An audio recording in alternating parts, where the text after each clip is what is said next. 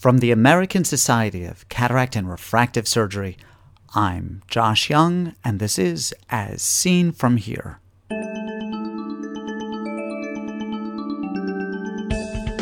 On today's podcast, trabecular meshwork bypass devices and tube shunts at Surgical Summit 2019. It's a scaffold that, that stents the whole uh, canal uh, in about 120 degrees. First, this.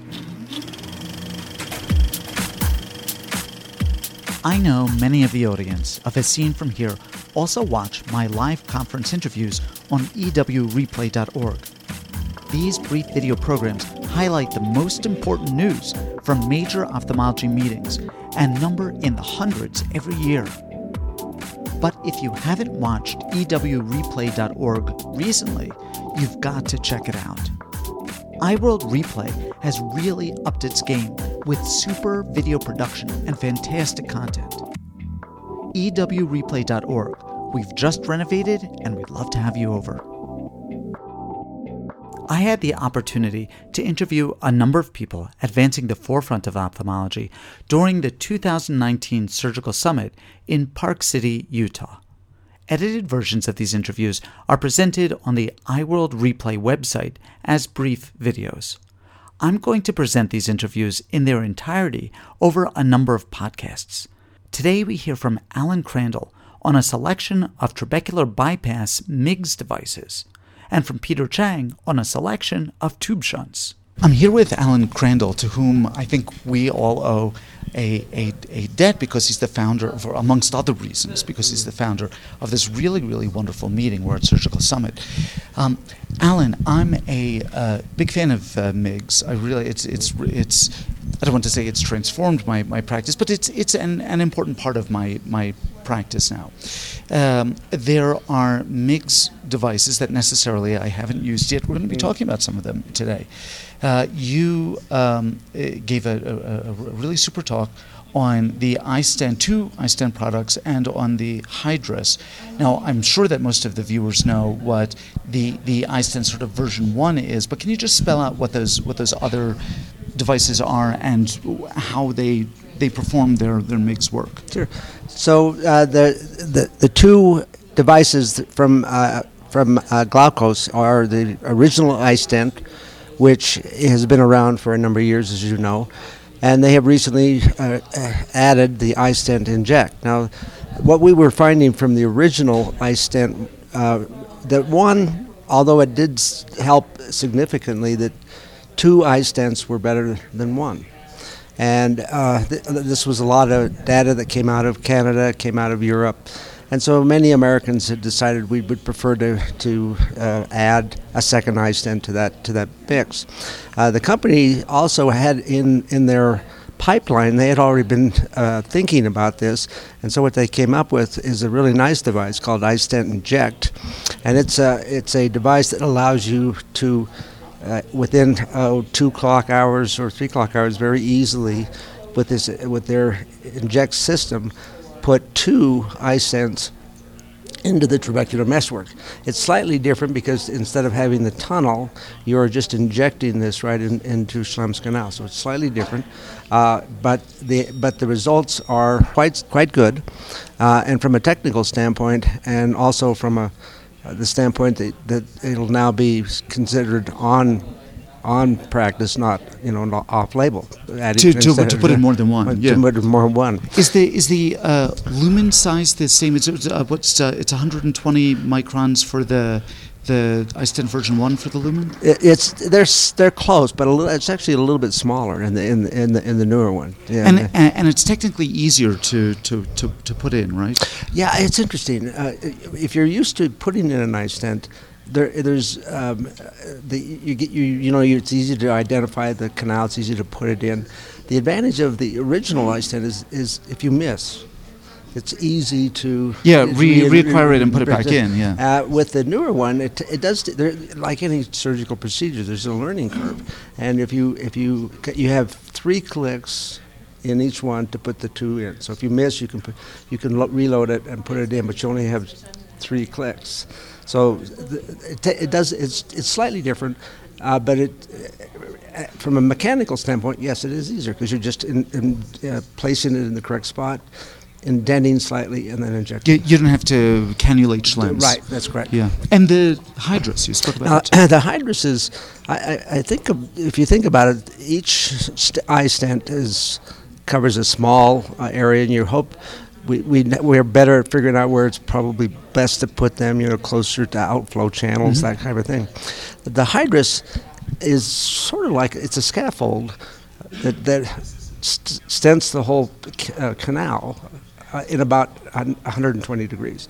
So the point of that is one, you're l- almost certain to get at least one, possibly two, and maybe even three outflow channels. And if you place it in, in an area, you identify it preoperatively where you think it's going to be the, the, the best um, obvious outflow, then you, you, you're likely to get a significant pressure drop. Uh, there's only been one head to head study so far between the, the two groups. Uh, it is not published yet, but it's been um, approved. It's just in press, essentially. And it does show that at, one year, the hydrus is slightly better than the uh, uh, than two iStents, but um, slightly being the, the term.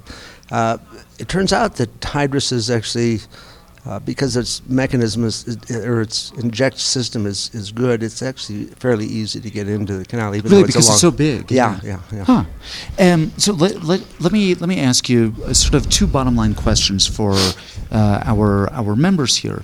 Um, one of them is um, if I'm uh, new to MIGS, how do I choose which device, um, which TM bypass, which is what we're talking about here? Correct, correct. Um, Right. Device should, should should sort of be my my my you know first one, and then secondly, if I'm already comfortable doing goniotomy or iStent or something, is there any argument to trying a different TM bypass device?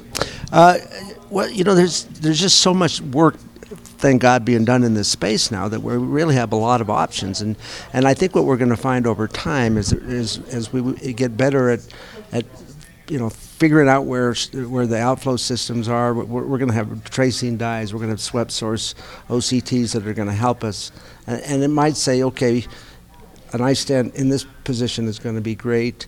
Uh, or this this person's outflow, you need more, so you're going to use a hydrus. You know, we don't have that yet. So I think the the, the trick is to to go watch somebody that's been doing both, that is likely to do both in one way. w- See how good they do. Watch their hand positions, uh, and then make sure that you have a rep. I would I would do both to start with because I think there, there there's going to be roles for both of them. Um, if, if you say no, you got to choose one, uh, based on the data that I saw, I would probably say, well, you'll get a little bit more buck for your money if you use a hydrus. Not much, but a little bit. Well, this is great stuff. Uh, super, super practical. Um, Alan, I want to thank you for, for everything, but especially for the generosity of the time you've shown with me today. So it's always a pleasure to be with you, Josh. Always a pleasure, and thank you. I'm here with Peter Chang. Peter gave an interesting talk uh, on on tube shunts, on um, trials going on now, and on uh, what is in the, the pipeline for us. Now, I don't do tube shunts. Uh, I don't. Um, uh, I'm, I'm scared of blebs. uh, so, it, it, tell me, lay out this topic for us. Um, the and particularly uh, the Ahmed versus Baerveldt trial, and then I want to talk about what's what's in the pipeline. Yeah. So, you know, there's been ongoing sort of debate about, you know, Ahmed versus Baerveldt or valve versus non-valve tube shunt in glaucoma surgery. So there was actually two very large uh, multi-center randomized trial prospective called ABC and AVB, and they had enough uh, you know similarities that the investigators actually combined the, the database to look at the outcome.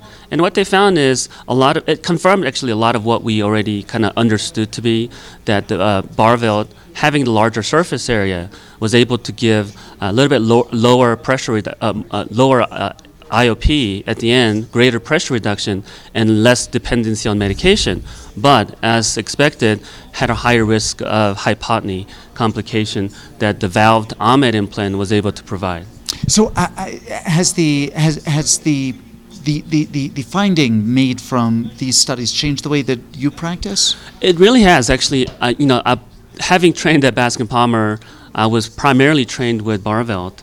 And you know, with these uh, outcomes, I'm actually using more valved Ahmed implants, especially in patients where I think they're higher risk of hypotony.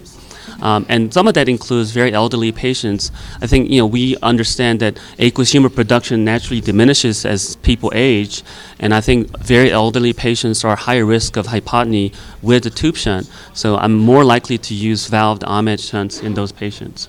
Now, uh, our palette of uh, tube shunts is going to, to, to soon grow. Let me get you to talk about uh, what's in the pipeline for us. Yeah, so in fact, there's uh, a new uh, non-valve uh, implant from Ahmed that's just been approved by the FDA. So you know we've sort of uh, associated with Ahmed uh, with the FP7, which is the most commonly used um, valved implant. But now they have a non-valved implant that's been approved by the FDA, uh, both in the similar size as the Baerveldt of two, 250 and 350 uh, micro uh, square micromillimeters.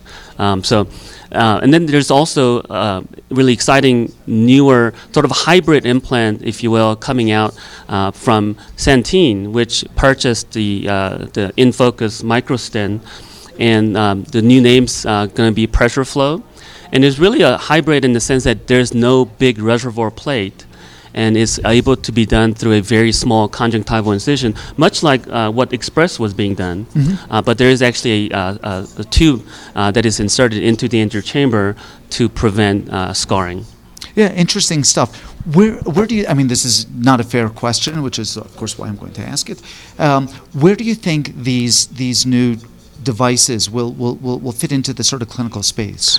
Well, I think uh, the shunts are still going to be uh, further beyond what we're doing with the MIGS. Obviously, I think MIGS still have that safety uh, value uh, that these uh, implants uh, don't have as much. Uh, but I think with the uh, PreserFlo or InnFocus MicroShunt, it's a nice sort of a bridge between the MIGS and the full-blown tube shunts that will allow you know a, a, shunt device to be performed through a much smaller conjunctival incision than what we're used to with the traditional tube shunts.